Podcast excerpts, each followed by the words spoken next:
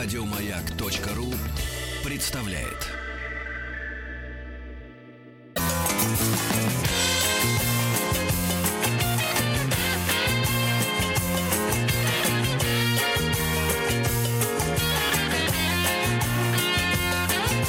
Вахтанг Махарадзе и Павел Добрый день. Сегодня в программе, посвященной катастрофам, мы поговорим о великом смоге а, в Лондоне в 1952 году. В декабре 1952 года в Лондоне произошла экологическая катастрофа, которая а, унесла жизни 12 тысяч человек. Как это произошло, почему лондонцы были не готовы к этому, мы сегодня поговорим с нашей гостьей. На связи у нас старший научный сотрудник географического факультета МГУ имени Ломоносова, ученый-секретарь Московского городского отделения Русского географического общества, кандидат географических наук Татьяна Алексеевна Пузан. Татьяна Алексеевна, здравствуйте. Угу. Так, Татьяна Алексеевна, судя по всему, еще не на связи. А, вот, а, но мы сейчас а, постараемся дозвониться и поговорить об этом. Первый вопрос, который я бы хотел задать Татьяне Алексеевне вообще, насколько часто в мире тогда уже были известны экологические катастрофы, и была ли это первая экологическая э, катастрофа такого масштаба в Великобритании? Ну и, собственно, почему э, жители Туманного Альбиона э, были не готовы к такому э, развитию событий?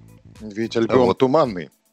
Ну, Альбион, да, Альбион туманный. Э, э, туманов там действительно происходит много, погода в основном э, довольно дождливая, э, вот, но тем не менее, насколько... О, кстати, у нас на связи есть эксперт по Лондону, Вахтанг Махарадзе. Вахтанг, э, хотелось бы вам задать вопрос. Какие климато-географические особенности региона, который мы сегодня будем рассматривать, вы можете отметить?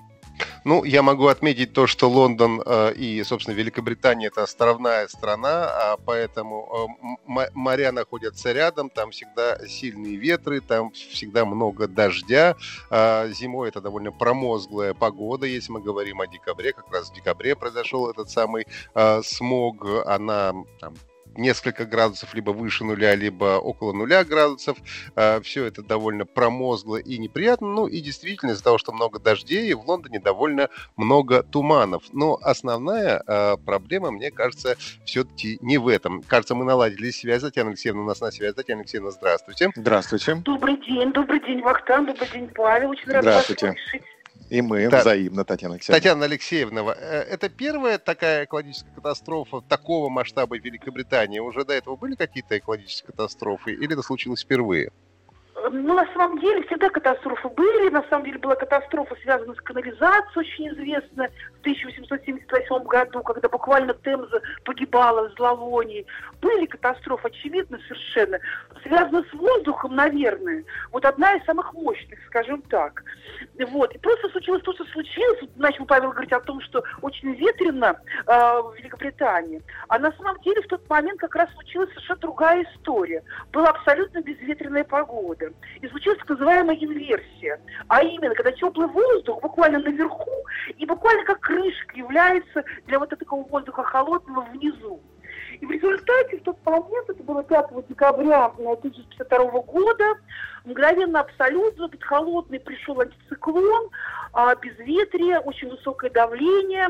И очевидно абсолютно, что все стали мгновенно топить камины. Не только камины, всякие разные ТЭЦ, которые были на угле. И все мгновенно подбрасывали вот этот сернистый уголь. Почему на сернистый уголь бурый? Это очень важно подчеркнуть. По той простой причине, что в тот момент, после военные годы, Англия хороший уголь поставляла за рубеж. Знаете, все лучше соседям, что называется, подороже. А все, что похоже себе.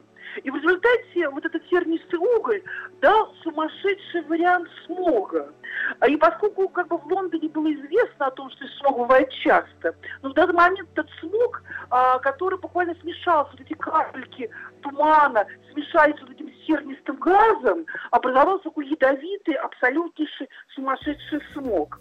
И в результате погибло огромное количество людей. Вот даже называют этот смог гороховый суп, потому что он был настолько плотный. В результате есть разные оценки, сколько погибло людей.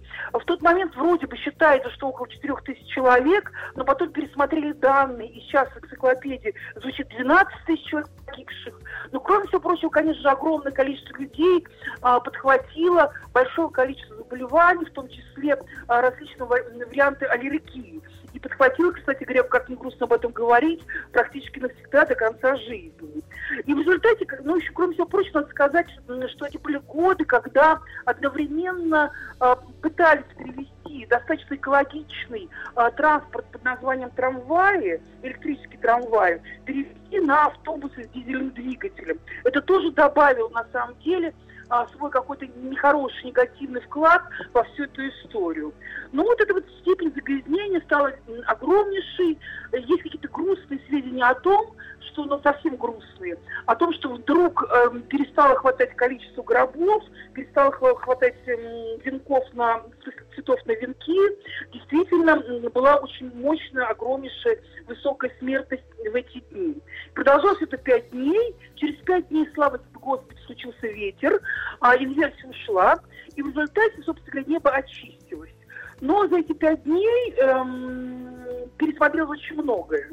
А, в частности, возникли новые законы а, Великобритании о том, что ни, в коем образом нельзя топить э, бурым углем камины, и надо переходить на какие-то альтернативные варианты топлива. В частности, пришла эра газа. А, вот, стали различные выдавать дотации на различные газовые ну, переустройства каминов и системы отопления. А, и в результате был принят закон о чистом воздухе, был, аналогично был принят закон о городе Лондоне, а, и топка углем, собственно, был поставлен вне закона. Поэтому такой триггер, очень мощный триггер для того, чтобы изменить полностью отопительную систему Лондона. Татьяна Алексеевна, вот вы говорили о том, что вот, э, была инверсия в течение этих 4-5 дней, но да. ведь, наверное, это был какой-то все-таки не одно обстоятельство, а несколько. Наверное, в Лондоне в то время еще и холодно было. Почему люди начали так активно конечно, топить конечно, камины? Да, конечно, наступили очень холодные дни, и очевидно абсолютно, поскольку большая часть людей проживала в домах э, со своей отопительной системой, в данном случае с каминами, все, конечно же, подбрасывали очень много в топку угля. Вот. И уголь, собственно говоря, имеющий большое количество серы, когда он выходил через трубы, он уже имел огромное количество содержания серы, в данном случае, э, и кроме серы еще сажи огромное количество. И, собственно говоря, вот все эти проблемы э, токсичных веществ, плюс, кроме всего прочего, еще сернистого задымления, привело вот к этому э, огромному количеству удушья. Двуокись серы послужило, собственно говоря, э, вот этим вот триггером для вот этого э, экологического бедствия. А известно, Татьяна какая... Алексеевна. Да, да. Татьяна Алексеевна, а английские подданные не видели в этом дурной знак, потому что в 52-м в начале э, скончался монарх, и Елизавета II да, готовилась э, к коронации, э, которая случилась в 53 году. Вот в английском обществе какие были настроения в связи с этим? Вы думаете, что все было не случайно? Нет, я думаю, что это случайно. Это были обычно погодные грустные явления. Но вспомните, когда был десятый год, у нас по Москве, ну, почти то же самое было, кстати говоря, в десятом году. Вот можем ли мы сравнивать наш август 2010-го московский и лондонский смог 1952-го? Причины были разные. В смысле причины, в смысле, э, в данном случае торфели, э, горели торфяники у нас, а там был вариант сжигания бурого угля. Но результат был тот же самый. Единственное, что, кстати говоря, когда я читаю лекции, до сих пор же нет, на самом деле, сведений о том, какое количество людей погибло, ну или просто, на самом деле, пострадало во время вот этих пожаров 2010 года. Очень расплывчатся, на самом деле, сведения об этом. А действительно было огромное количество жертв. Это я точно знаю. Синоптики предупреждали жителей о неблагоприятных условиях, которые складываются в регионе? А, про Лондон я не знаю. Про Москву предупреждали. Если помните, из Москвы огромное количество людей уехало. А в Лондоне в тот момент, для меня вот на самом деле действительно странно до сих пор, почему не уехали. Потому что через 10 лет в Лондоне в 1962 году, насколько я помню, была такая чуть-чуть подобная история. Тоже была инверсия, в тот момент еще были угольные ТЭС частично в центре Лондона. И тоже начался смог, но не такой по мощности, но начался. Но люди быстро уехали. Просто из Лондона уехали все, и было всего лишь навсего 90 пострадавших. Да, но вот а если им... мы посмотрим на фотографии тех лет, то люди, так же как мы сегодня, ходили по улицам в масках, вот в этих медицинских, э, да, и, ну, они, то есть, понимали все-таки, что происходит что-то не очень хорошее. Нет, они просто дышать не могли. Мы-то в масках ходим по-другому, из-за другого. Мы дышать можем. Я как раз, кстати говоря, я вот в маске дышать не могу, мне очень тяжело. Вот. А в тот момент просто без маски было невозможно. Надо еще хорошо понимать, что когда топится, ну, как бы сжигается уголь, то кроме вот этого двуокиси серы, которая возникает, и вместе с аэрозолем с аэрозолями, э, ну, маленькими частичками воды, капельками воды, дает вот такой небольшой кислотный осадок. Еще, кроме всего прочего, ведь огромное количество копоти и сажи. Э, вот, кстати говоря, вот мы сейчас там в Русском географическом обществе, под эгидой Русского географического общества, будем делать очень интересный проект, как изменился ковид, вообще вся история с ковидом на окружающую среду повлияла. Потому что очень сильно очистилась атмосфера, очень сильно. Вот за эти полгода, ну, вы знаете, вот когда смотришь эти карты, что было и что стало, Пекин, я не знаю, Улан-Батор, любые большие столицы мира, удивительно совершенно вещи происходили, поскольку все стояло, вот, ничто не работало, и в результате, если мы говорим в целом про окружающую среду, то почти что вот эти воззвания Грета Тунберг практически сбылись. Татьяна Алексеевна, а для какого типа климата характерна инверсия? Вот мы пытаемся размышлять, ведь у нас основная часть э, территории страны, да, это резко континентальный климат получается, да?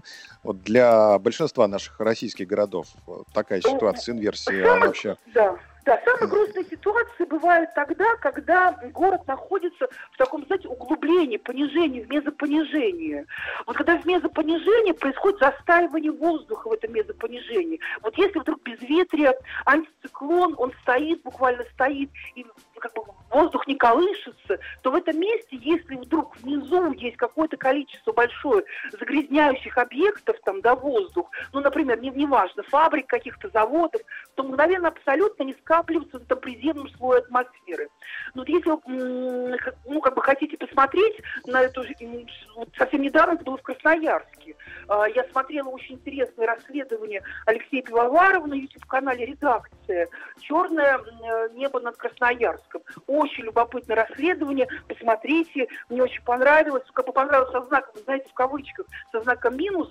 Расследование само было по себе хорошим, а результат, конечно, был достаточно грустным. Вот тот же вариант инверсии. Длительное время в феврале стоял у нас антициклон. В результате огромное количество э, таких домов, э, которые топятся углем, небольших таких, да, на одну семью. А, уголь в данном случае был с большим количеством, опять же, сажи и, и серы, и, и такое случалось и у нас, и до сих пор случается, и в России в том числе. Татьяна а... Алексеевна, а давайте попробуем построить математическую модель. Город-миллионник, э, такая ситуация с э, вот этой э, инверсией. И выходят люди, миллион человек с веерами, начинают махать по команде направо-налево. Э, на самом деле на э, воздушные потоки это как-то скажется, миллион вееров? Нет, нет, думаю, что нет. Я думаю, что еще очень сильно, знаете, что влияет? Влияет, кроме того, что есть географически неправильно обустроены э, э, города, в том смысле, что эти города строились без учета розы ветров, а без учета, где располагать различные э, заводы, вот, которые сейчас, на самом деле, по розе ветров как раз дули на город. А кроме всего прочего, в неудачных географических местах, но кроме всего прочего, еще там, да, конечно же, влияет вот это вот топливо, чем отапливается город. Ну, считается, что один из самых неудачных городов, неудачных, точнее, столиц э, мира, это город Улан-Батор, который находится в таком понижении очень глубоком. И так... Mm. Татьяна Алексеевна стартовала. Да, да, Юпитеру. В смысле, стартовала, очень быстро говорил? нет, нет, прошла помеха, как будто вы включили гипердвигатель. А, поняла. Выключаю, выключаю. Да. Ухожу на первую скорость. Улан-Батор, да. Вот Улан-Батор и улетели. Да, есть такой город Улан-Батор, столица Монголии, а, который находится в большом, очень глубоком мезопонижении. А, в результате буквально окружает Улан-Батор так называемая юрточная застройка. Юрты, а, которые, собственно, топятся углем. И зимой в Улан-Баторе жить невозможно практически. Все в масках по той простой причине, что буквально копоть, сажи. Но надо еще учесть очень важный момент. Кроме копоти и сажи, огромное количество тяжелых металлов и плюс, кроме всего прочего, различных наночастиц. Вот эти наночастицы, очень мелкие частицы, которые вдыхаются, здесь как раз и нужны респираторы. Они каким-то образом, конечно, попадают в наши легкие, и результатов болезни очень много. Считается, связано как раз с этими мелкими частицами, а, которые меньше 10-2,5 микрон. Татьяна Алексеевна, вот э, вы говорили о том, что в Лондоне после этого смога 1952 года пересмотрели, там убили практически угольную промышленность в тот момент. Но вот даже сегодня, если приехать в Лондон, понятно, что современный район уже строится по каким-то другим лекалам, но ведь э, исторический центр города, он довольно большой, там же по-прежнему в каждой квартире есть либо э, камин, либо печка отопления. Может ли сегодня произойти повторение, э, вот то, что происходило в 1950 1952 Нет, году. Может, потому что в Лондоне полностью исключили уголь. И там, более того, там сейчас вводятся законы о том, что дрова, которые будут использоваться в кабинах, должны быть вполне конкретной там уровня сухости, знаете, чтобы там количество влаги было менее 10%, чтобы никоим образом, то есть все переходят на такой бездымный вариант а, какого-то топлива, просто для того, чтобы никоим образом не загрязнять атмосферу. Нет, это невозможно уже. И вообще, на самом деле, большая часть стран мира, конечно же, ну, в данном случае имеется в виду стран мира э, пер, пер, первой десятки по ВВП, там, да, ну, может, двадцатки, она, конечно, переходит, ну, в данном случае, конечно же, газовое отопление. Скажите, а Если а какие самые... Про Россию, Да-да-да. Если мы говорим про Россию, то, конечно же, вот та же самая Москва, это газовое отопление, ну, вообще европейская часть России. А если мы говорим про Сибирь, про Дальний Восток, ну, север, это, понятно, мазут, куда завозится. А если мы говорим про Сибирь и Дальний Восток, это огромное количество городов э, с ТЭЦ, которые э, топятся углем. И до сих пор, вот если вы увидите при снеготаянии, э, город, я не знаю, Лонудэ, ну, это огромное количество, Красноярск, огромный, Гонорильск, что угодно. Э, вы видите буквально, что у вас э, снег похож как, знаете, слоеный пирог Наполеон там, да, только коржи не белые, а коржи черные. Вот выпал снег, вот это сажа копоть, потом опять снег, потом сажа копоть, ну и так далее. Буквально такие черные реки при снеготаянии. Это, конечно, еще связано с угольными ТЭЦ. Скажите, пожалуйста, а в каких городах мира сегодня наиболее остро существует проблема смога и как с ней борются? А, Пекин, Пекин, конечно, на первом месте стоит, это очевидно абсолютно. Пекин тоже находится в очень глубоком мезопонижении. Это город Мехико, очень сильно загрязненный. А, вот. Целый ряд городов, где существует... Ну, понимаете, как бы в данном случае надо очень четко еще говорить о том, что кроме ТЭЦ, огромнейшее влияние вносит автомобильный транспорт. Все очень сильно зависит, как количество автомобильного транспорта, там, да, автомобилей. Вот, например, в Пекине пытаются каким-то образом, я помню, перед Олимпиадой бороться с тем, чтобы уменьшить загрязнение Пекина а, за счет выхлопных газов автомобилей. В результате было решено, что четные автомобили с четными номерами ездят по четным дням, а с нечетными номерами по нечетным дням недели. Как вы думаете, что сделали пекинцы? Две машины. Правильно. Они купили себе с четными и несчетными. Таким образом, пытаясь бороться, на самом деле, сделали еще хуже. Вот. Пекин пытается бороться. Но значит, как, каким образом он борется? Ну, как, впрочем, весь Китай, не только Китай борется. Делают очень хорошую систему очистки на трубах. Очень хорошая система очистки. Различные фильтры. И эти фильтры, которые улавливают различные варианты конструкции, которые улавливают в данном случае вот этот вот дым, преобразуют его. Ну, в данном случае, например, если мы говорим про сервисные угли, то ставят такую карбонатную заглушку, образуются такие, в общем, пытаются каким-то образом уловить, и в том числе наночастицы в том числе. Но это дорогостоящее удовольствие. Это действительно надо много вкладывать денег для того, чтобы люди дышали более чистым воздухом. Большое спасибо, Татьяна Алексеевна Пузанова, старший научный сотрудник географического факультета МГУ имени Ломоносова, ученый-секретарь Московского городского отделения Русского географического общества, кандидат географических наук, была у нас на связи. Мы говорили о лондонском смоде 1952 года. Спасибо вам и всего доброго. Еще больше подкастов на радиомаяк.ру